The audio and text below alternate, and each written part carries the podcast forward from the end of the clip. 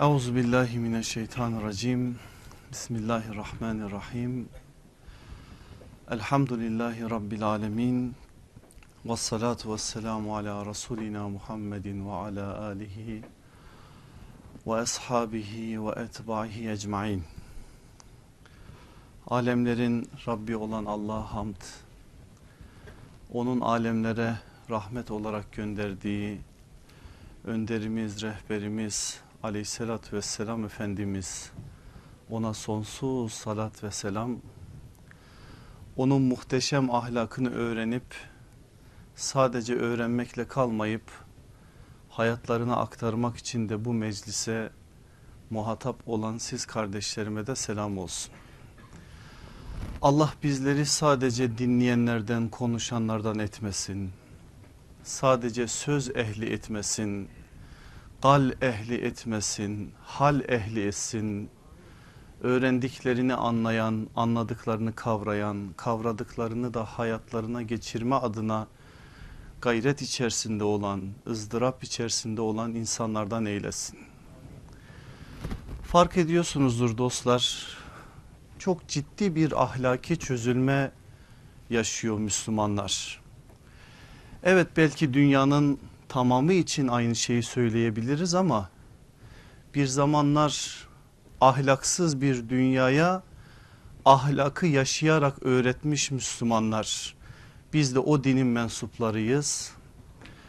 Ama gelin görün ki her türlü sıkıntı var bizde. İnanın ben eskiden inanamıyordum bir Müslümanın yalan söyleyeceğine, iftira atacağına, tecessüsü farklı bir biçimde ahlaki bir hastalığa dönüştüreceğine inanamıyordum. Bazen duyduğum zaman da yok ya canım öyle bir şey olmaz diyordum. Benim de ahlakım bozuldu. Ben artık inanıyorum işin kötü tarafı ve bundan dolayı da çok üzülüyorum. Onun için bu muhteşem ahlaka sadece dinleme adına değil anlayıp yaşama adına çok muhtacız. Ben elimden geldiğince yaşadıklarımı anlatmaya, anlattıklarımı yaşamaya gayret ediyorum. Allah inşallah o konuda bana da sizlere de yardımcı olsun. Ama daha ötesini yapma adına hepimizin birbirine el uzatması, yardım etmesi, iyiliği üretme adına destek olması gerekir. İnşallah Rabbim küçüklüğümüze rağmen bize merhamet eylesin rahmet etsin. Şu kötü şu çirkin şu kötü ve olumsuz şartlar altında Kur'ani ahlakı Muhammedi ahlakı anlayıp yaşama adına ızdırap içerisinde olan bahtiyarlar zümresine bizleri dahil eylesin inşallah. O ahlaki alanlardan bir tanesini konuşuyoruz biliyorsunuz. Komşuluk ahlakı dedik geçen ders ve dört tane çerçeve çizdik konuyu anlatabilme adına. Kur'an-ı Kerim'de komşuluk dedik, sünnet-i seniyede komşuluk dedik, kulların hukuku çerçevesinde komşuluk dedik. Üçünü de anlattık. Yetecek miktarda mı bilmiyorum ama en azından biraz olsun bu meseleyi kavramaya çalıştık. Bugün dördüncü başlıktayız. Saadet asrının rehberliğinde komşuluk. Biraz ben sizlere menkıbe anlatacağım. Bugün bol bol menkıbelerle yürüyeceğiz ama temel bir ilkemiz var. O ilkeyi başta hatırlamamız gerekir. Biz İslam medeniyetinin çocukları menkıbe medeniyetinin çocuklarıyız. Ancak biz menkıbeleri uyumak için değil uyanmak için dinleriz. İnşallah sizlerin de öyle dinlediklerini biliyorum öyle inanıyorum bugün de bu menkıbelerle yeniden bir menkıbe yazma adına gayret içerisinde olacağız inşallah. Kaç zamandır ara ara derslerde dikkatlerinizi çektiğim bir nokta var. O noktayı daha da derinleştirme adına sözün bidayetinde bir hadis aktarmak istiyorum size. Yine komşulukla alakalı ama sadece orayla da sınırlı tutmamak gerekir.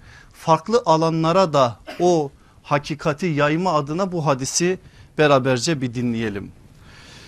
Beyhaki'nin Şuabul İmanında İbni Kesir'in, Alusi'nin, Kurtubi'nin tefsirlerinde geçen bir rivayet bu. Aleyhissalatü vesselam Efendimiz diyor ki komşular üç türlüdür. Bir komşu vardır ki onun üç hakkı vardır. Bir komşu hakkı, bir Müslüman hakkı, bir de akraba hakkı. Üç hak olan komşuyu aleyhissalatü vesselam Efendimiz böyle tasvir ediyor. Bir komşu vardır iki hakkı vardır. Komşudur ve Müslümandır. Bir komşu da vardır bir hakkı vardır. Ne akrabadır ne Müslümandır sadece komşudur. Dolayısıyla aleyhissalatü vesselam Efendimiz burada hem komşuluk için din meselesinin dikkate alınmaması gerektiğini bize söylüyor aslında. Yani komşunun dini değiştiği zaman hukuk değişmediğini bir şekilde beyan ediyor burada. Bir de daha da önemli bir husus var ki onun üzerinde biraz durmamız gerekir. Yeni bir bağ kurulduğu zaman eski bağlar iptal edilmiyor hakikatini bize öğretiyor. Ne demek bu? Hatırlayacaksınız ben derslerde kaç zamandır dikkatlerinizi çekiyorum. Çünkü bu çok önemli bir şey. Bugün insani ilişkiler alanında birçok meselenin duvara toslamasının sebebi de budur. Eşler arası ilişkilerde sıkıntıların ortaya çıkmasının sebebi de budur. Ticari meselelerde bazı şeylerin uzun vadeli yürümemesinin sebebi de budur. Onun için üzerinde biraz durmamız gerekir. Aleyhissalatü vesselam Efendimizin komşuları nazara vererek söylediği bize verdiği mesaj şudur. Müslümansınız Müslüman kardeşler olduğunuz için aranızda bir bağ var. O bağın üzerinde bir de Allah sizi neseben sılay rahim çerçevesinde birbirinize yakın kılmıştır. Bir bağınız daha oldu. Akraba olduğunuz zaman Müslüman kardeşin Müslüman kardeşle olan bağı kopmadı.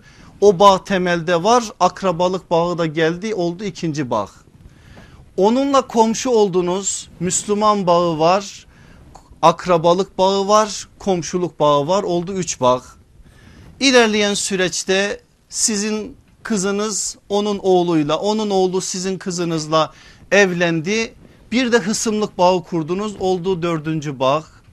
İlerleyen süreçlerde bir de ticaret yaptınız oldu beşinci bağ bu böyle gidebilir. Şimdi siz ne yaparsanız yapın kurduğunuz son bağı dikkate alarak diğer bağları iptal etme hakkına sahip değilsiniz. Ne yaparsanız yapın üzerine bina ederek götürmek durumundasınız. Yani evlendiniz falanca bir hanımla biz evlendik evlilik bağı kurduk artık ondan sonraki bağlar önemli değil. Önceki bağları dikkate almamalıyız diyemezsiniz. O bağlar korunacak o onun üzerine gelecek ve hepsinin de hukuku sonuna kadar işletilecek. Bakın öyle olduğu için kendi içimizden bir örnek verelim. Bir de aleyhissalatü vesselam Efendimiz muhteşem ahlakı o zaten oradan bir kıyas yapalım.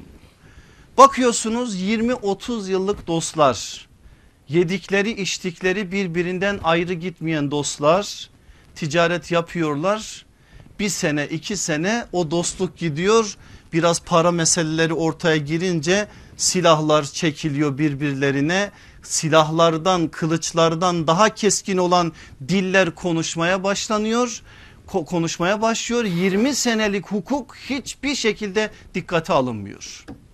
Bakıyorsunuz çok iyiler akrabalar inanılmaz derecede birbirlerini seviyorlar. Ama ilerleyen süreçte biri birine kızını oğlunu vermiş hısımlık bağı kurmuş evlatlar girmiş araya kız gelmiş bir şey götürmüş oğlan getirmiş bir şey getirmiş bir anda işler arızaya girmiş dostluk da gitmiş akrabalık da gitmiş komşuluk da gitmiş. Var değil mi böyle örnekler? Çok. Ama gelin aleyhissalatü vesselam efendimize bakın sadece size dört güzelden örnek vereyim dört tane o başımızın tacı olan Hulafai Raşidin dediğimiz gerçekten de sahabenin dibacesi sayılan o büyük insanlardan. Allah Resulü aleyhissalatü vesselamla peygamber ümmet ilişkileri var mı onların? Var o duruyor. Müslüman kardeşlerler o ilişki var ikinci ilişki duruyor. İlerleyen süreçte komşu oluyorlar o ilişki de geliyor o da duruyor. İlerleyen süreçte aleyhissalatü vesselam Efendimiz ikisinin damadı oluyor ikisini de kendine damat alıyor. Hazreti Ebu Bekir ve Hazreti Ömer'in damadıdır biliyorsunuz. Hazreti Osman'la Hazreti Ali de onun damadıdır. Bir de onun üstünde Hazreti Ali ile Hazreti Osman'la da yakın akrabadır Efendimiz aleyhissalatü vesselam. Hazreti Ali amcasının oğludur.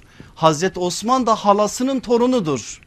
Bu akrabalık bağlarını da koruyarak hangi bağın üzerine bağ kurmuşsa Efendimiz aleyhissalatü vesselam hayatının sonuna kadar o bağları koruyarak işi devam ettirmiştir.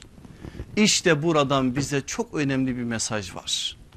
Eğer biz bunu tam anlamıyla anlarsak var olan bağların hukukunu devam ettirir yeni kurduğumuz bağların hukukunu da yerine getirme adına gayret içerisinde olursak İnşallah saadet asrındaki o güzellik biraz olsun biz, bizlerin de dünyalarına taşınmış olur. Allah taşıtsın inşallah anlamayı kavramayı hepimize nasip eylesin. Saadet asrında Efendimiz aleyhissalatü vesselamın komşuluğuyla başlatarak sözü ben ilerleteceğim. Efendimiz ve komşuluk desek aklımıza neler gelir neler. O kadar zorlandım ki ben meseleyi biraz çerçeveyi daraltma adına bir şeyler yapma noktasında. Çünkü örnek çok. Efendimizin komşuluğunu anlatmaya başladığımız zaman daha evliliğinin öncesinden işi başlatmamız gerekir ama biz o kadar gitmeyelim. 25 yaşında Hatice annemizle evlenince kendi evinin reisi olarak bir ev sahibi olarak o eve gidince komşularıyla bir ilişkisi başlıyor. 25 yaşından 53 yaşına kadar Mekke'de kaç yıl? 28 yıl. Sonra Medine'ye geliyor. Medine'de de 10 yıl 38 yıllık bir komşuluk hukuku var sallallahu aleyhi ve sellemin. Söylediği sözleri geçen ders söyledim. O sözleri söylemiş birisi olarak onları hayatında gerçekten en ince ayrıntısına kadar yaşadığını da biliyoruz. Bu kadar örnekliğin altında elbette bizim ezilmememiz mümkün değil ama ne kadar söyleyebilirsek o kadarını söyleyeceğiz. 25 yaşından 40 yaşına kadar 15 yıl nübüvvet öncesi bir komşuluğu var Efendimizin orada. Efendimizin Mekke'deki en yakın komşuları amca Ebu Leheb, Ukbe İbni Ebi Muayt ve Safiye annemiz Efendimizin halası bunlar en yakın komşular Peygamber sallallahu aleyhi ve selleme. 15 yıl nübüvvetten önce Efendimizin Muhammedül Emin olarak öyle bir ahlaki göstergesi öyle bir ahlaki temsiliyeti var ki amca Ebu Leheb o günlerde karar veriyor zaten yeğeni Muhammed'in kızlarını kendi evine gelin olarak almaya. Daha peygamberlik nübüvvet yok ortada. Ama Ebu Leheb diyor ki öyle bir ahlaklı baba ki o babanın kızları benim evime gelin olmalı bu maksatla da Rukiye ve Ümmü Gülsüm'ü iki tane oğluna Utbe ve Uteybe'ye nişanlıyor söz kesmesi oluyor. Ahlakını ve komşuluğunu her daim takdir ediyorlar adını andığım şahıslar. Ama ne zaman ki Resulullah sallallahu aleyhi ve sellem vahye muhatap oluyor. İlahi kelamın çağrısı Mekke sokaklarında duyurulmaya başlanıyor. İlişkiyi koparan taraf Efendimiz olmuyor. Dikkat buyurun ilişkiyi koparan taraf karşı taraf oluyor. Efendimiz her daim o ilişkinin devam etmesi yönünde. Ama onlar hayır sen bizim ilahlarımıza dil uzattın. Sen ataların dilinden yüz çevirdin. Sen şöyle yaptın sen böyle yaptın sen değiştin diyerek Efendimiz'i mahkum etmeye çalışıyorlar. Ve mümkün mertebe ilişkiyi asgariye indiriyorlar. Bununla da kalmıyor ilerleyen süreçlerde aleyhissalatü vesselam efendimize fiili ve sözlü sıkıntıları tattırıyorlar. Onları tattırdıkları zaman Resulullah sallallahu aleyhi ve sellem Ne diyor biliyor musunuz onlara? Bir gün dayanamıyor. Bu nasıl komşuluk diyor. Her şey bir tarafa komşuluk böyle mi olur diyor. Bu nasıl komşuluk? Ama ona o işkenceleri yapanlar, ona türlü türlü iftiralar atanlar, ona türlü türlü şantajlar yapanlar hatta fiili olarak bazı şeyleri yapmayı düşünenler ve planlayanlar 53 yaşında Efendimiz aleyhissalatü vesselam Medine'ye doğru hicret ettiği zaman 2-3 tane ismin dışında Mekke'de kalanların büyük bir kısmı Efendimizin arkasından üzülmüşlerdir. Zaten marifet odur ki düşman bile takdir etsin. Marifet odur ki düşman bile fazileti ikrar etsin. Aleyhissalatü vesselam Efendimiz bunu düşmanlarına yaptırmıştır. O mektepte yetişenler de nice zamanlar yaptırmışlardır. Oradaki o süreç Medine'deki 10 yıl Efendimizin bir sürü komşuları aleyhissalatü vesselam Efendimizin komşuluğunu komşulardan bir cümleyle size aktarıyorum. Bakın Resulullah'ı nasıl tasvir ediyorlar. Vallahi ondan daha güzel, daha hayırlı ve daha rahat bir komşu görmedik. Onların aleyhissalatü vesselam için söyledikleri. Efendimiz aleyhissalatü vesselam Medine'ye geliyor.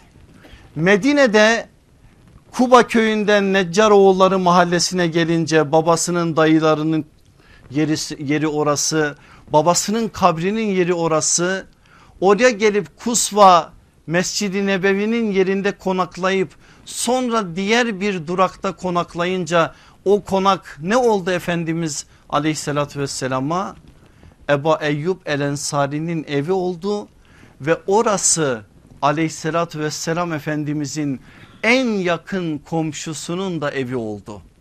Biz de şimdi en yakın komşuya inşallah en yakın komşularız.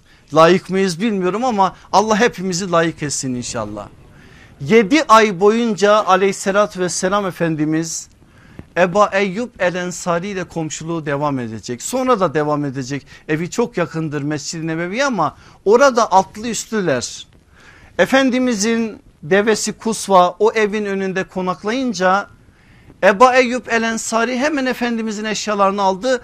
Hemen yukarı katı Efendimiz'e hazırladı. O öyle çok büyük evler değil o evler ama iki kat olarak düşünün Ebu Eyyub El Ensari'nin evini. Efendimiz'i yukarıya davet etme adına da hemen yanına geldi. Ya Resulallah dedi üst kat senin aşağısı benim. Efendimiz dedi ki Ebu Eyyub gelen gidenim benim çok olur. Seni de rahatsız etmek istemem. Bakın komşu sallallahu aleyhi ve sellem. Altı benim olsun üstü senin olsun. Ne kadar ısrar ettiyse Ebu Eyyub El Ensari Efendimiz kabul etmedi. Ve aşağıda Efendimiz yukarıda Eba Eyyub El Ensari kalmaya başladılar ama kalabildi mi arkamızdaki dağ? Nasıl kalabilir? Efendimiz aşağı katta o yukarıda. O gece uyuyamadı. Ertesi gün geldi yine yalvar yakar Efendimiz'e. Hayır dedi Efendimiz. Birkaç gün aradan geçti. Bir gün ellerinde bir su sürahisi var. Ümmü Eyyup'la onun nasıl olmuşsa ellerinden düşüyor ve aşağıya doğru su sızmaya başlıyor. Hemen atıyorlar kilimi halıyı kurulamak için ama bir miktar su aşağıya iniyor. Hemen iniyor Ebu Eyyub Ensar aşağıya. Ya Resulallah diyor artık kabul etmiyorum.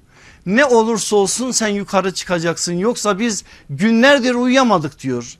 Efendimiz bakıyor ki bunu kendisine çok dert edinmiş Ebu Eyyub El Ensari kendisi yukarıya çıkıyor. Ebu Eyyub El Ensari aşağıda. 7 ay boyunca o komşuluk Ebu Eyyub El Ensari'nin yıllar yılı anlatacağı bir şeydir. Nasıl anlatamaz ki? Yıllar yılı neler anlatacak neler söyleyecek. Biz böyle yaptık şöyle bir yemek gitti böyle bir hediye geldi şu geldi konuştu bu gitti konuştu. Bunların hepsini o büyük insan bize anlatacak. Muhabbet adına teslimiyet adına komşuluk hukukunu işletme adına elinden geleni yapacak. Tek taraflı değil ama aynısını sallallahu aleyhi ve sellem de ona yapacak. Ve 7 ayın sonunda Mescid-i Nebevi'nin inşaatı bitince Orada Efendimiz'e ait menziller de yapılınca oraya gittiği zaman Ebu Eyyub El Ensari sanki Efendimiz başka bir şehire gidiyormuş gibi bir de arkasından gözyaşı dökecek. Bu o muhabbetin boyutunu gösteren bir şeydir. Efendimiz kendi evine geldikten sonra biliyorsunuz işin bidayetinde bir hücre sonra ikinci hücre yapılıyor sonra sayılar çoğalıyor. Orada da komşuları var size anlattım geçen derslerde Harise İbni Numan bambaşka bir komşuluk. Onun arsası aleyhissalatü vesselam efendimize en yakın arsa Efendimiz ne zaman baş, bir annemizle evlense evini terk ediyor. Burası senin ya Resulallah gidiyor başka bir yerde kendisine ev yapıyor. O evde yine Efendimiz'e en yakın ev. Efendimiz evleniyor başka bir annemizle o evi terk ediyor başka bir eve. Resulullah'tan kopmama adına o komşuluktan uzaklaşmama adına gayret veriyor. Hazreti Osman Efendimizin komşusu. Ammar bin Yasir Efendimizin komşusu. Ebu Sebre İbni Ebu Ruhum Efendimizin komşusu hepsini, hepsiyle de aleyhissalatü vesselam Efendimizin hatıraları var. Ben hepsini size anlatacak değilim. Mesela hadis külliyatına şöyle bir soru sorsak. Desek ki bu külliyat içerisinde bulunan hadisler nerede sebebi vurut dediğimiz nerede aleyhissalatü vesselam efendimizin mübarek lisanından çıktı. Çok ciddi bir yekün karşımıza şöyle bir cevapla çıkacak. Sahabelerin evlerinde. Peki neden?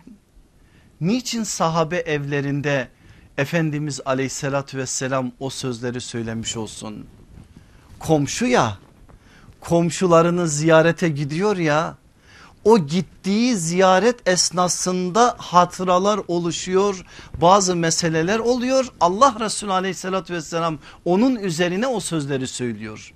Bakın mesela Ümmü Süleym, Ümmü Haram, Ümmü Varaka, Esma binti Yezid, Esma binti Ebu Bekir, Ebu Talha Ümmü Süleym'in kocası, Ebu Heysem ve daha niceleri Sad bin Muaz, Sad bin Ubade nicelerinin evlerinde sallallahu aleyhi ve sellem bazı hadisler söylemiş.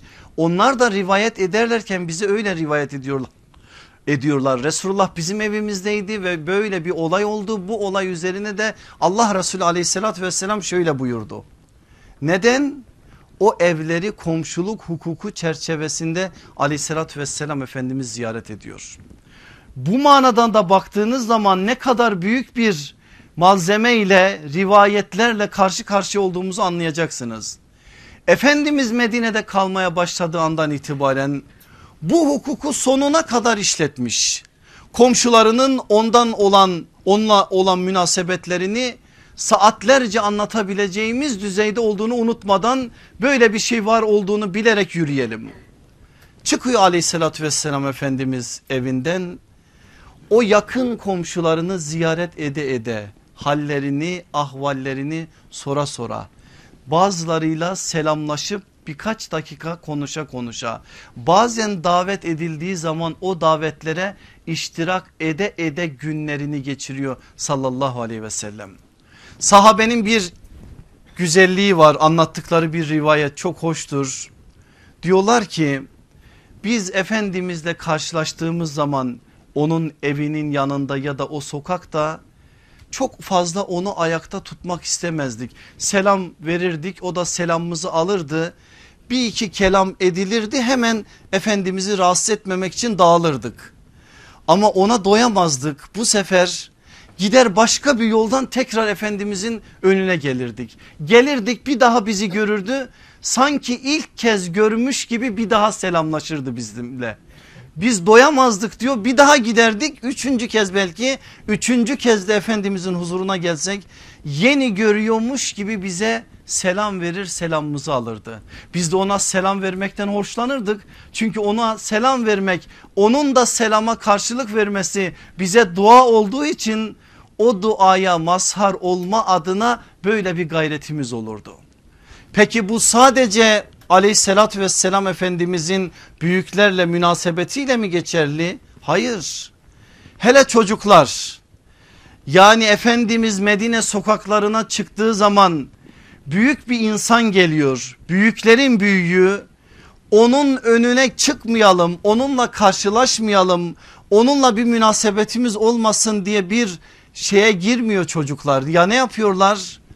Öyle bir coşkuyla Resulullah'ın huzuruna gidiyorlar ki çünkü Efendimiz'den o yakınlığı görüyorlar.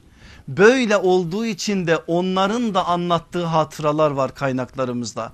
Efendimiz çıkıyor mesela Medine'nin dışına birkaç gün sonra dönüyorsa eğer Neccar oğullarının kızları çocukları Resulullah'ı mahallenin girişinde karşılıyorlar. Söyledikleri şiirler var okudukları neşitler var. Onlardan geçen onlarda geçen bir cümlede şudur. Ey komşuluğu güzel olan peygamber. Onlar bile Efendimiz sallallahu aleyhi ve sellemin o güzelliğine vurguda bulunuyorlar. Peki Efendimizin münasebeti sadece bunlarla mı? Hayır. Çok ilginç bir şey söyleyeceğim size. İlginç değil ama bize ilginç oldu ne yazık ki. Resulullah sallallahu aleyhi ve sellem münafıklığı bilinen komşularına bile ziyarete giderdi. Münafıklığı biliniyor. Ama sallallahu aleyhi ve sellem diyor ki gidersem gelirsem belki yüreğindeki nifakı tedavi ederim maksadıyla oralara gidiyor. Sadece münafıklar mı? Hayır. Yahudi komşularına gidiyor sallallahu aleyhi ve sellem. Ve bu konuda 3-4 tane rivayet var. Bugün ben size genelde Yahudi komşulardan örnek vereceğim. Yahudiler öyleyse bilin ki Müslümanlarla hukuk nasıl olması gerekir diye özellikle o örnekleri oradan seçtim. Bukhari'de Ebu Davud'da geçen bir rivayet. Duyar ki Efendimiz Yahudi bir komşusunun 14-15 yaşlarında bir çocuğu hasta ve o çocuk yatalak bir biçimde onu ziyarete gitmek için harekete geçer. Olayı da bize aktaran Enes bin Malik'tir. Beraberce yürüdük diyor o eve. Eve vardı ve evin sakinlerine selam verdi. Ne dedi? Selam aleyküm mü dedi? Hayır. Orada muhatap kimdir? Yahudidir ehli kitaptır. Selam hidayete tabi olanlara dedi sallallahu aleyhi ve sellem. Taha suresinin 47. ayetinden aldığı bir ilhamdır bu. Efendimiz Kur'an'dan konuşur. Orada Firavun'a karşı Rabbimiz Musa ile Harun'u gönderince Firavun'la nasıl selamlaşacağını da öğretir. Sallallahu aleyhi ve sellem de alacağını alır oradan. Genelde ehli kitap mensuplarıyla müşriklerle başka din mensuplarıyla karşılaştığında selamı böyle verir. Selamı verdi gitti o hasta çocuğun başucunda oturdu diyor. Enes bin Malik bize o olayı bize tasvir ediyor. Sonra çocuğa geçmiş olsun diledi. Hastalığıyla yakından ilgilendi. Konuştu konuştu. Sonra sözü bir noktaya getirdi. Delikanlı dedi. Gel beni tasdik et. İman et. İman üzere Rabbine yürü dedi. Çocuk böyle şaşkın şaşkın Efendimizin yüzüne baktı Sonra babasına baktı. Babası tamam derecesine şöyle bir başını sallayınca o anda o çocuk da iman etti. İman eder etmez de bir miktarda durduktan sonra vefat etti. Şimdi Enes bin Malik bize anlatıyor. Diyor ki çıktık oradan Efendimiz hem gülüyor hem ağlıyor. Ben nasıl bir hal anlayamıyorum. Hem gülüyor hem ağlıyor ve diyor ki bu genci cehennem azabından kurtaran Rabbimize hamdolsun. Bu gence hidayet nurunu ulaştıran Rabbime hamdolsun. Olayın detaylarını ya da şerhlerini okumanız için size kaynaklarını vereyim. Bukhari Cenaiz 80, Ebu Davud Cenaiz 2 ve daha nice hadis kitaplarında. Ne söylüyor aleyhissalatü vesselam Efendimiz? Gidin gelin diyor sizin kurtulma gibi bir derdiniz var. Yarın Allah'a hesap vereceksiniz. Yanı başınızdaki insanların birer birer küfür üzere günah bataklığı üzerine gitmesinden dolayı sorumluyuz ve bunun hesabını vereceğiz. Sallallahu aleyhi ve sellem bu ızdırap altında inlerken gidip geliyorsa münafığa bile gidiyorsa Yahudiye bile gidiyorsa ey Müslüman Sen nasıl Müslümana gitmezsin bunu diyor senin ve benim iman ettiğim peygamberim. Anlıyorsunuz değil mi derdimizi? Ne kadar büyük bir sıkıntımız var bu konuda. Ben niye gideyim diyoruz. O gelsin bana. Ben büyüğüm ya o gelmeli benim ayağıma. E ben bir defa gittim o da gelsin. Bahaneler çok. Ama sallallahu aleyhi ve sellemin gösterdiği yol gösterdiği yöntemde bu. Onu o kadar doğru anlamış ki sahabe bu konuda neler ortaya koyduklarını birazdan birkaç tanesini göreceğiz. Haşr suresinin 9. ayeti İsar ayeti diye bilinir. Bu ayette Efendimiz sallallahu aleyhi ve sellem bir yönüyle o İsar ufkunun da ne olması gerektiğini bize tarif eder. İsar'ın şöyle bir tanımını vereyim size. Yaşamak için yaşamak değil yaşatmak için yaşamak. Yani kendi selametini değil başkasının selametini öncellemek. Ben kendi nefsimi kardeşlerimin selameti için feda edeyim düşüncesini kendisine hayat düsturu olarak edinmek. Bu ayetin sebebi nüzullerine baktığınız zaman 3-4 tane hadise aktarılır da bir tanesi konumuzla alakalıdır. Ashab-ı kiramdan birisine akrabalarından biri bir koyun kafası pişirmiş ve hediye getirmiş. O günler yokluk zamanı öyle bir yemek çok büyük bir makbule geçer. O sahabi efendimiz öyle bir bakmış yemeğe sonra demiş ki yanındakilere bu yemeğe yanımdaki komşum daha fazla ihtiyaç duyar. Alın ve onu ona götürün. Alır o ona götürülür. O götürülen de bir sahabidir. O da nübüvvet medresesinde yetişmiştir. O da İsa ufkunu bilen biridir. Aynı tavırı o da sergiler. O da der ki diğerine götürün. O da der ki diğerine götürün. 7 ya da 9 ev dolaşır o yemek. En son yine ilk gidenin evine gelir. Ev ev dolaşa dolaşa o ilk gönderenin evine gelir. İşte burada bu İsa ruhu Kur'an'ın bir ayetinin de sebebi nüzlü olur. Kendilerini değil kardeşlerinin nefislerini düşünen o insanlar ilahi kelamda bir ayetle övülür. Sahabe bunu bildiği için aleyhissalatü vesselam efendimizden bu işin terbiyesini en üst düzeyde aldıkları için hayatları boyunca da bu hukuku koruma adına gayret içerisinde olurlar. Mesela kaynaklarımızda iki Abdullah için birbiri de yakın iki olay aktarılır. Ben bir tanesini aktaracağım. Abdullah İbni Ömer için de Abdullah İbni Amr için de aktarılır bu olay. Biz Abdullah İbni Amr'ı seçelim çünkü onu bize aktaran onun talebesi Mücahit'tir. Bir gün diyor Abdullah İbni Amr'la beraber evine gittim. Bir koyun kesmiş ev halkı bekledi orada koyun kesildi yüzüldü doğrandı. Abdullah İbni Amr o kesen hizmetliye dedi ki o etten Yahudi komşumuza da götür. Mücahit diyor ki İmam Mücahit o büyük insan baktım hizmetli hiç oralı olmadı sanki duymuyormuş gibi davrandı. Aradan bir miktar geçti zaman itibariyle Abdullah İbni Ömer ikinci kez dedi ondan o etten Yahudi komşuma da götür. Bir daha duymuyor üçüncü kez deyince ev halkından birisi dayanamadı kalktı diyor. Ey Abdullah diyor Allah seni ıslah etsin. Bu kadar insan dururken Yahudi'ye mi vereceğiz biz kesilen kurbanın etini? O anda sinirlendi diyor Abdullah İbni Amr ve orada şunu söyledi. Vallahi ben Resulullah sallallahu aleyhi ve sellem'den duydum. O komşuluk meselesinde o kadar konuştu o kadar şey söyledi bize ki gayrimüslim bile olsa o hukukun devam ettirilmesi noktasında bize ısrarla ve tekrarla vasiyette bulundu. Hatta o bir gün öyle Cebrail bana geldi bu hakları söyledi öyle söyledi ki ben komşunun komşuya varisçi kılınacağını zannettim hadisini bir kez de orada nakletti. Nedir bu hassasiyet? Kaynağı belli. Aleyhissalatü vesselam efendimizden bu işin terbiyesini almış o insanlar. Başka bir şey davranmaları başka bir şey ortaya koymaları mümkün müdür?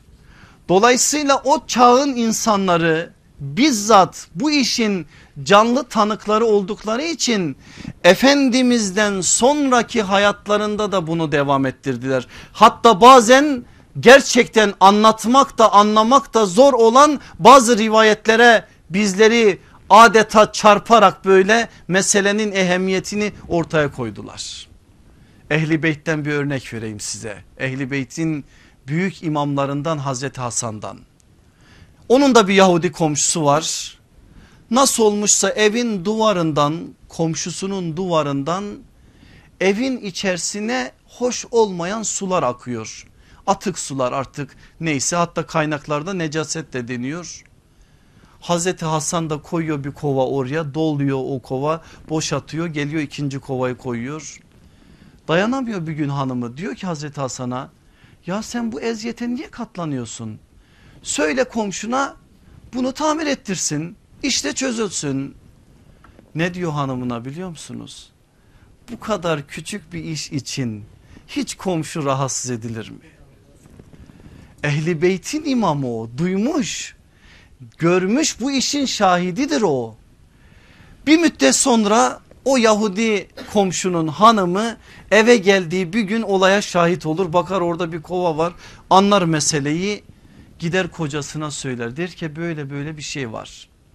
Gelir Yahudi komşu çok da sever Hazreti Hasan'ı öyle söyler kaynaklar. Komşu der niye demedin söyleseydim ben o anda hemen müdahale eder ve bu işi tamir ettirirdim. Bu kadar eziyete niye katlandın? Der ki sen görmedin ah bir görseydin benim dedemi sallallahu aleyhi ve sellem.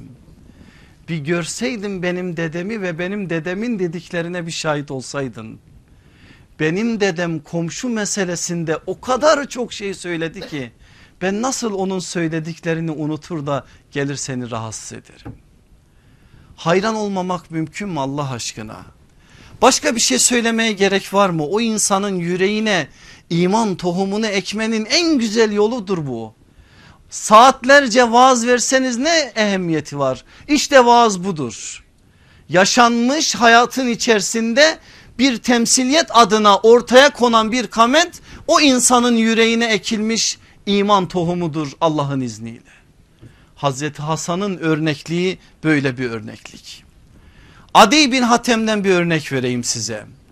Bazı bahtsızlar nasipsizler Adi bin Hatem'i bir olaya bağlı olarak anlayışı kıt birisi olarak resmederler. Böyle adamlar var içimizde. Yani sahabi hakkında öyle rahat konuşuyor ki onlar konuşunca ben korkuyorum.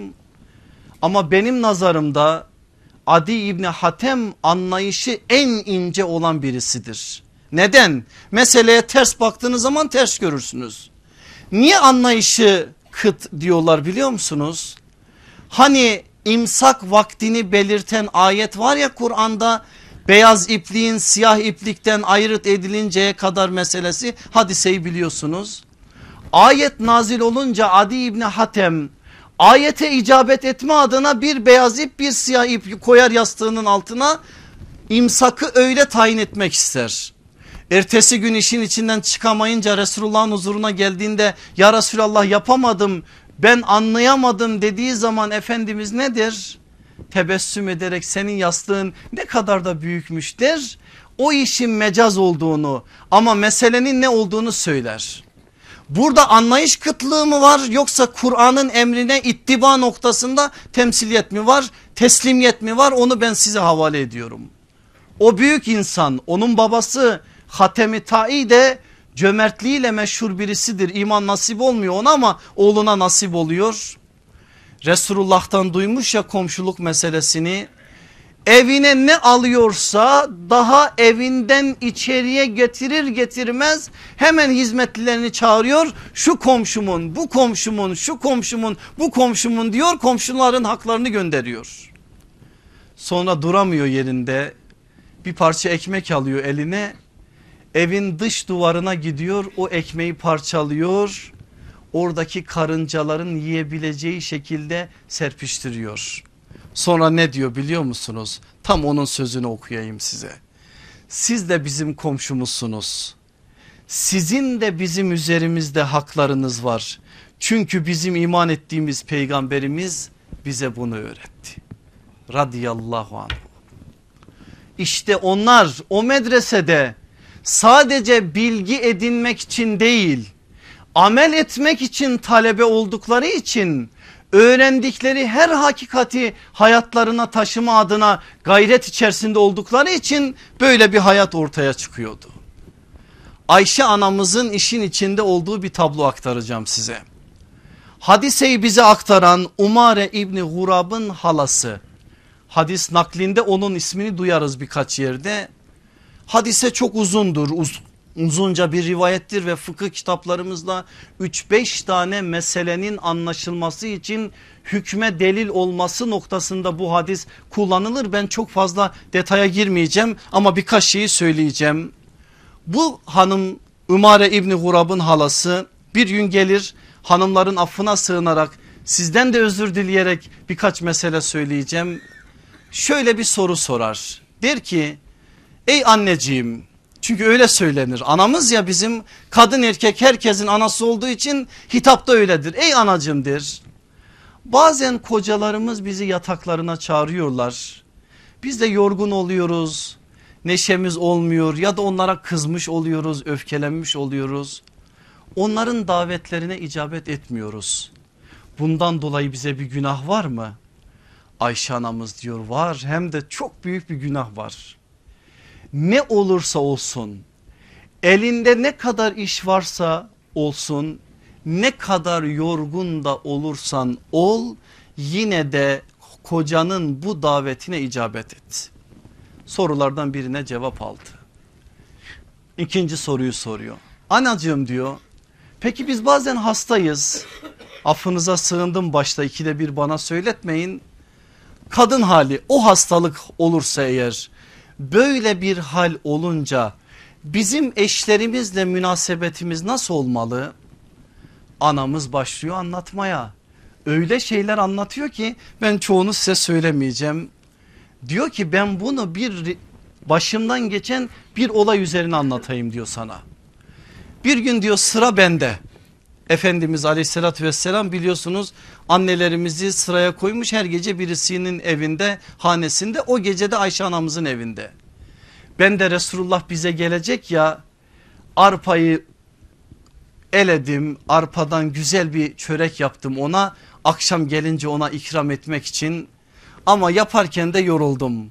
Anamıza kurban olalım. Anamızın şöyle bir özelliği vardır. Çok sevmez yemek pişirmeyi falan. Ev işleriyle pek fazla ilgilenmez. O ilim insanıdır. Farklı bir hali var ama o gün eliyle Resulullah'a çörek ikram etme için bir gayret içerisinde olmuş. Epey de emek harcayarak yapmış yapacağını. Ve başladım. Bekledim beklemeye başladım. Dakikalar geçti saatler geçti. Resulullah gelmedi. Artık işleri var. Ben de o an o anlarda uykuya dalmışım. Aleyhissalatü vesselam Efendimizin de şöyle bir sünneti var. Bakın sünnet öğretiyor bize Ayşe anamız. O uyuyacağı zaman eve girdiğinde kapıyı kitler. Su kapın, kabının ağzını bağlar. Bardakları ters, ters çevirir. Lambayı söndürürdü öyle yatağa girerdi. Anladınız mı? Bir daha söyleyeyim. Bakın sünnet söylüyor Ayşe anamız bize. Kapıyı kitler su kabının ağzını bağlar bardakları ters çevirir lambayı söndürürdü. E var mı ki bunlar diyeceksiniz? Var tabi sünnet şu sana ilkeyi veriyor. Kapıyı kitle kapın var o gün su kabı vardı bugün su muslukları var doğalgaz var yanan soba var soba facialarını görüyorsunuz. Sünnete ittiba etsek öyle bir şey de olmaz. Bunların hepsini al tedbirini al sonra bütün kapları yerli yerine koy. Yani nizam olsun evde bir de kaplar açık kalmasın. Akşam ne var ne yok evde kim bilir? Bir sürü bizim bilmediğimiz alemler var. Dolaşacaklar orada hastalıklar taşıyacaklar. Onları da ters çevir ortadan kaldır. Lambayı da söndür. Bu aleyhissalatü vesselam efendimizin öğrettiği sünnet. Anamız diyor ki o gün kapıyı kitlememiş efendimiz. Geldi yatağa uzandı. Şöyle bana bir sarıldı. Beni ısıt Ayşe beni ısıt Ayşe dedi. Ben de dedim ki ya Resulallah ben hastayım. Hastayım deyince Efendimiz aleyhissalatü vesselam o haldeki bir kadının beyiyle nasıl münasebet kuracağına dair detayları anlattı. Ben onu anlatamam size.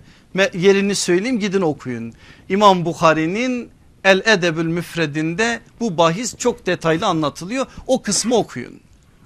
Ben diyor orada kendi halimi söyleyince Efendimiz o hukuka ait şeyleri bana söyleyince o anda da Efendimizle aramızda yakınlaşma olunca aleyhissalatü vesselam Efendimiz mübarek başını benim tam şurama yasladı ve öylece kala kaldık. O anda komşunun koyunu kapıyı ittirdiği gibi odaya girdi. Ben şöyle bir bakıyorum Resulullah'ı rahatsız etmemek için geldi benim o emeklerle yaptığım çöreği aldığı gibi gitti. Ben artık dayanamadım kalktım koşmaya başladım. O anda Resulullah kalktı tebessümle bana şu uyarıda bulundu. Ayşe koyundan çöreğini al ama sakın komşuna koyunundan dolayı kötü söz söyleme. Söz sakın duyunca hoşlanmayacağı sözleri komşun için konuşma. İmam Bukhari Edebül Müfret 120 numaralı hadis tam hadisin yerini de söyleyeyim. Neden e- Efendimiz aleyhissalatü vesselam bunu söyledi? E tanıyor Ayşe anamızı emek vermiş ya emeğine el uzatıldığı zaman Ayşe anamızın biraz duman başından çıkar. O anda da komşuya farklı bir şey söyler. Efendimiz komşuya karşı kırıcı bir söz Ayşe anamızın dilinden çıkmaması için anında olaya müdahale ediyor. Alıyorsunuz değil mi alacaklarınızı? Çok önemli mesajlar var burada. Şimdi olayın bir başka boyutuna sizi götüreceğim. Farklı bir noktaya getireceğim sözü dedim ya nereye bakın.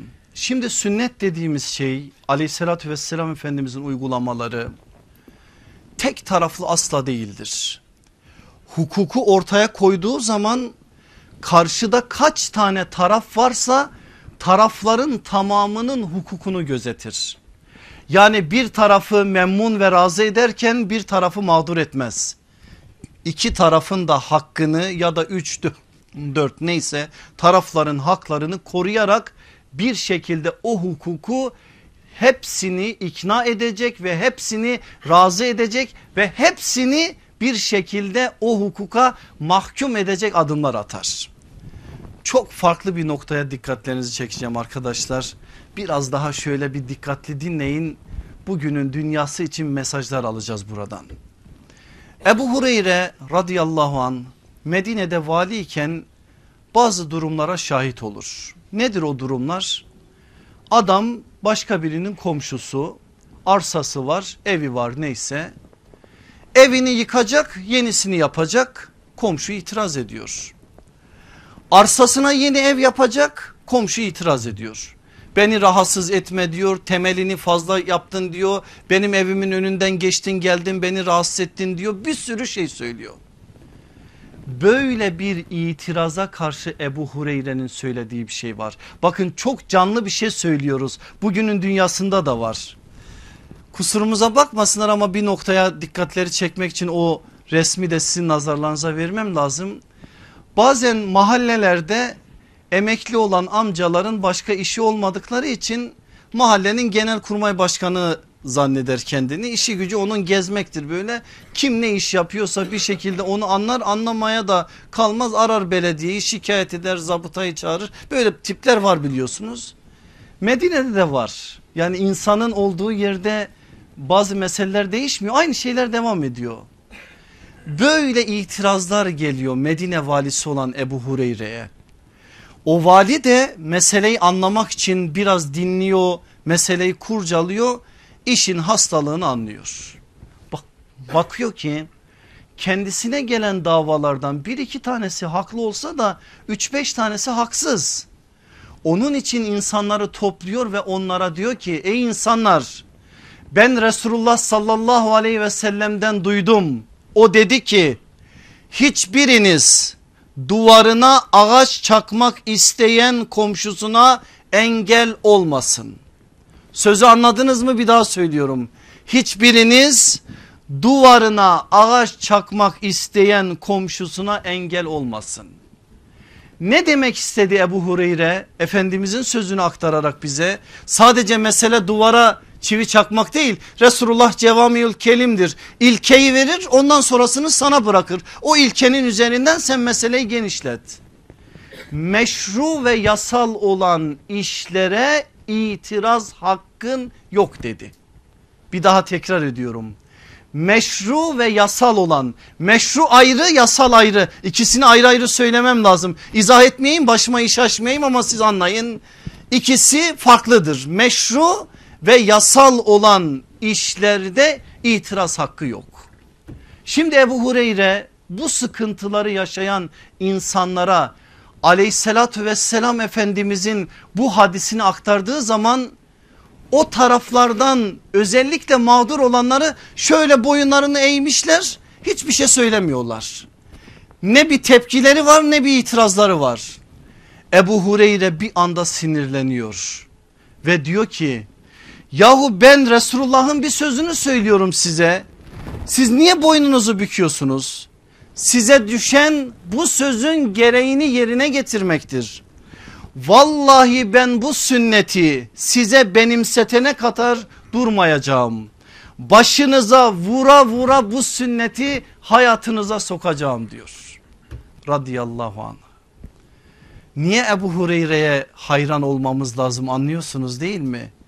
Nakil değil sadece sünnetin ihyası konusunda da böyle bir çabası var. Ne demek istiyor burada? Resulullah bu meselede hukukun ölçülerini veriyor. Evet komşuluk meselesini söyledi rahatsız etmeyin dedi rahatsızlık vermeyin dedi şöyle yapın dedi böyle yapın dedi ama bir taraftan da kendinizi de ezdirmeyin dedi. Kendinize ait bir hak varsa o hakkın yerine gelmesi adına da gayret içerisinde olun dedi. Onu yapmak da sünnetin ihyasıdır bunu da bilin dedi Ebu Hureyre onun için bu uyarıyı yaptı. Ve orada söylediği söz çok önemli. Ben bu sünneti hayatınıza sokana kadar uğraşacağım. Başınıza vura vura bu sünneti sizin hayatınıza sokacağım dedi. Ebu Hureyre'nin söylediği söz ve o tavır da komşuluk hukuku açısından bizler için önemli. Başka bir noktaya dikkatlerinizi çekiyorum. Yine Ebu Hureyre'nin nakli de var. Muhammed İbni Abdullah İbni Selam'ın nakli de var. Ben ikincisinin naklini tercih edeceğim. Onu anlatacağım size. Diyor ki Muhammed İbni Abdullah İbni Selam Resulullah'la oturuyorduk bir gün. Bir zat geldi. Ya Resulallah dedi. Komşum öyle ediyor bana öyle eziyet ediyor ki bana artık dayanacak gibi değil. Ne yapayım dedi. Ne yap demiştir Efendimiz sallallahu aleyhi ve sellem. Tek kelime sabret. Aldı cevabı gitti sahabe efendimiz. Aradan bir müddet geçti bir daha geldi. Ya Resulallah dedi komşum bana öyle eziyet ediyor öyle eziyet ediyor ki artık dayanılacak gibi değil. Aleyhissalatü vesselam Efendimiz ikinci kez sabret dedi. Gitti bir müddet sonra, sonra bir daha geldi. Üçüncüsünde ne demiştir Efendimiz aleyhissalatü vesselam? Sabret değil hukuktan bahsediyoruz. Yol gösterecek yöntem bize gösterecek Efendimiz. Dedi ki madem sana halen eziyet ediyor git evine ne kadar eşyan varsa eşyalarının hepsini dök yolun ortasına. Yoldaki insanlar gelip geçerken seni o halde görsünler. Seni o halde gördükleri zaman sana soracaklar niye böyle yaptın? Sen de diyeceksin ki şu komşumun yüzünden eşyalarımı sokağa döktüm diyeceksin. Onlar da diyecekler ki lanet olsun o komşuya o da alacağını alacak. Ve Abdullah İbni Selam'ın oğlu Muhammed'in bize aktardığına göre o gelen sahabi gidip aynısını yapıyor. Eşyalarını evin yolu evden çıkarıyor yola döküyor Gelen geçen soruyor nedir bu iş diyor ki işte komşum Allah'ın laneti onun üzerine olsun deyip geçiyorlar. Gelen kınıyor giden kınıyor.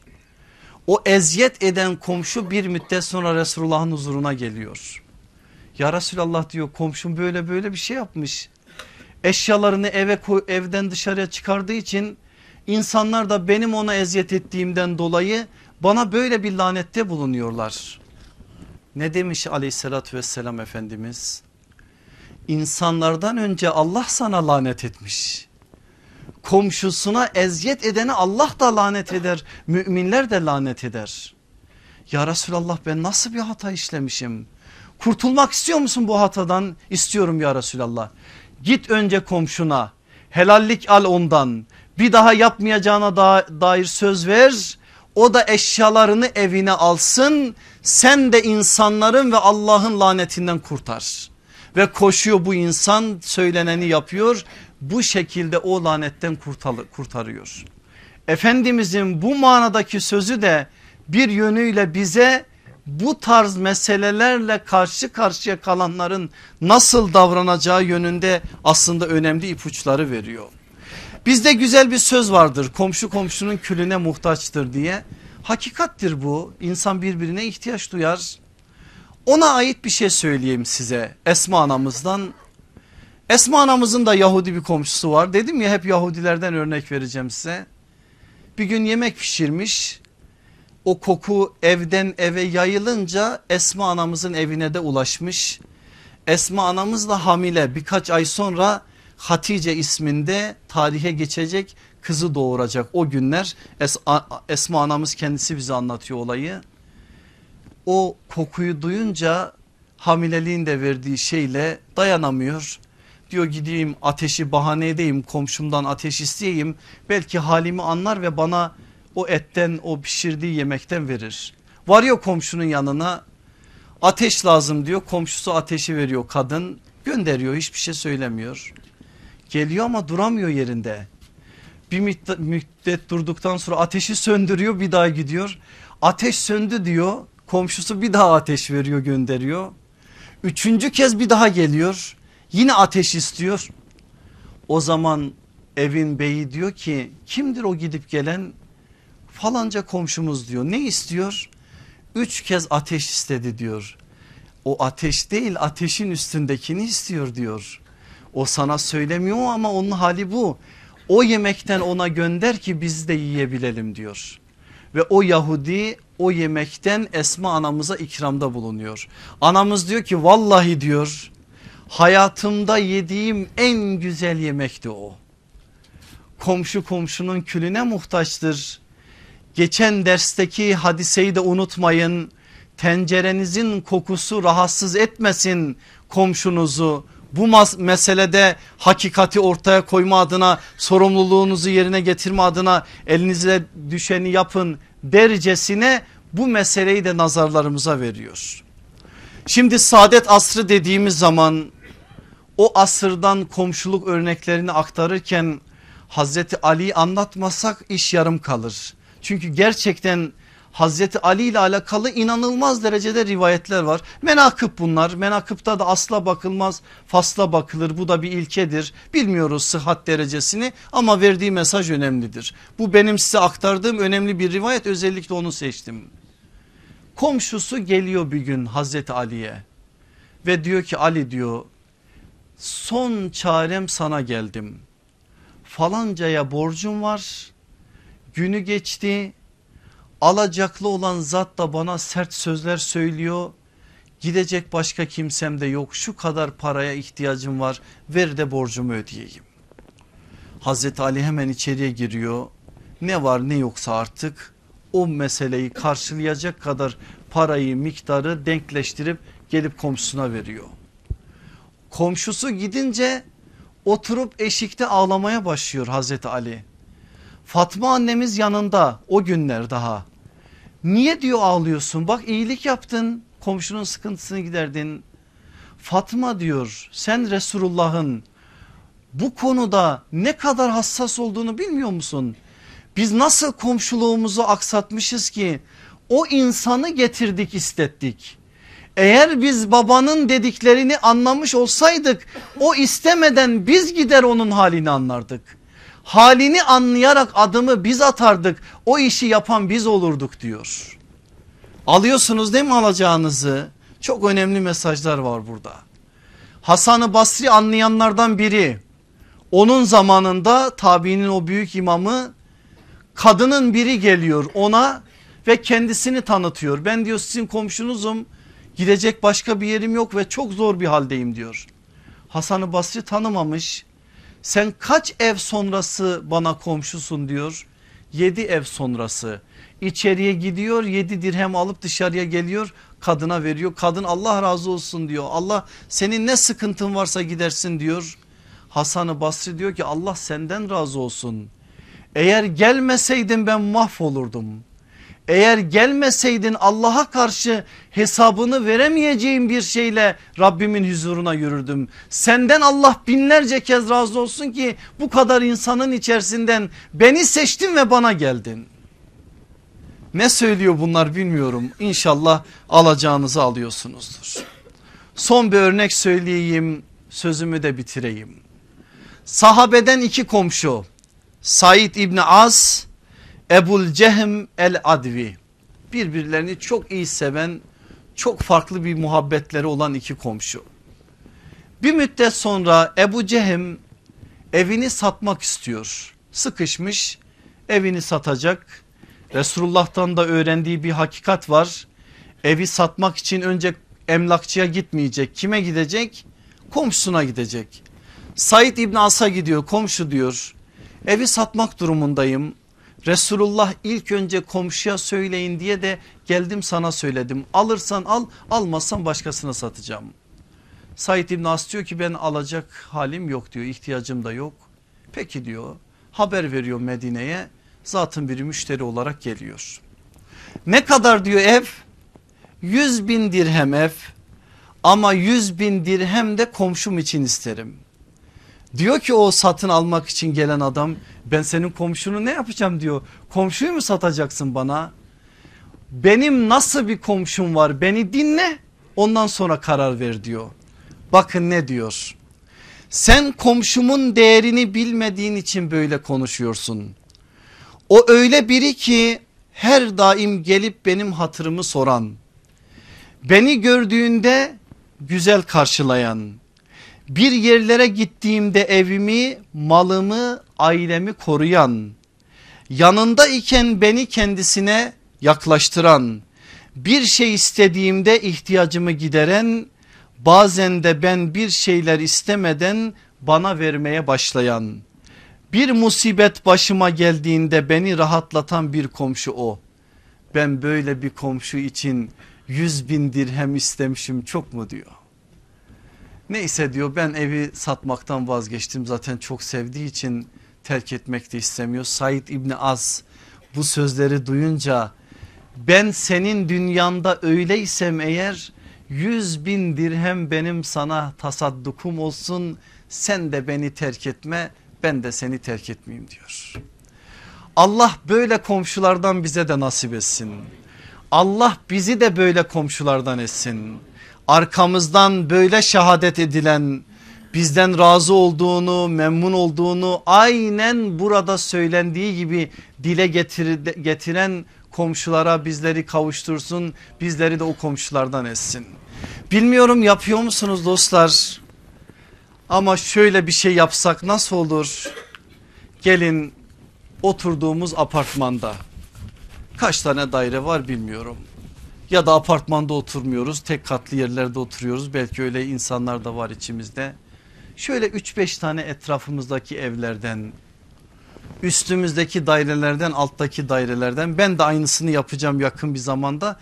Ben bir müddet sonra yapacağım. Çünkü şimdi bir zihinler biraz karışık. Komşular da bir araya gelseler konuşacakları mesele belli.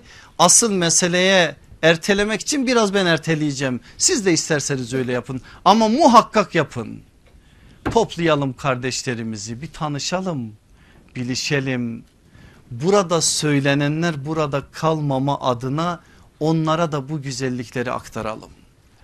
Kardeşlerimiz geçen ders Muaz İbni Cebel'in bize naklettiği o hadisi ve Efendimiz aleyhissalatü vesselamın komşuya komşunun teklif etme meselesi noktasında söylediği hadisi ve Hazreti Ali'nin komşuluk tarifini bir kağıt halinde şimdi size takdim edecekler hediye edecekler size bakın şöyle de yapmışlar güzel güzel okuyacaksınız insanlara anlatacaksınız hepsinden ötede inşallah temsil edeceksiniz. Yaşarsak eğer yaşatırız. Eğer yaşamazsak inanın söyleriz evet kalbimiz ürperir farklı bir hale gireriz.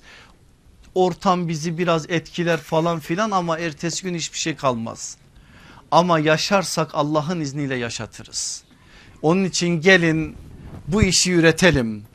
Artık modern dünyanın bize telkin ettiği şu sıkıntılara bir dur diyelim. Evet betonlarla örülü bir dünyada yaşıyoruz. Ama betonlara rağmen direnerek kalbimizi ve hayatımızı betonlaştırmama adına sünnetin bu mesajlarını inşallah diriltenlerden olalım. Allah hepimizi diriltenlerden eylesin. Cenab-ı Hak razı ve memnun olacağı amellerin sahibi olarak bizi huzuruna alsın inşallah. Velhamdülillahi Rabbil Alemin. El Fatiha.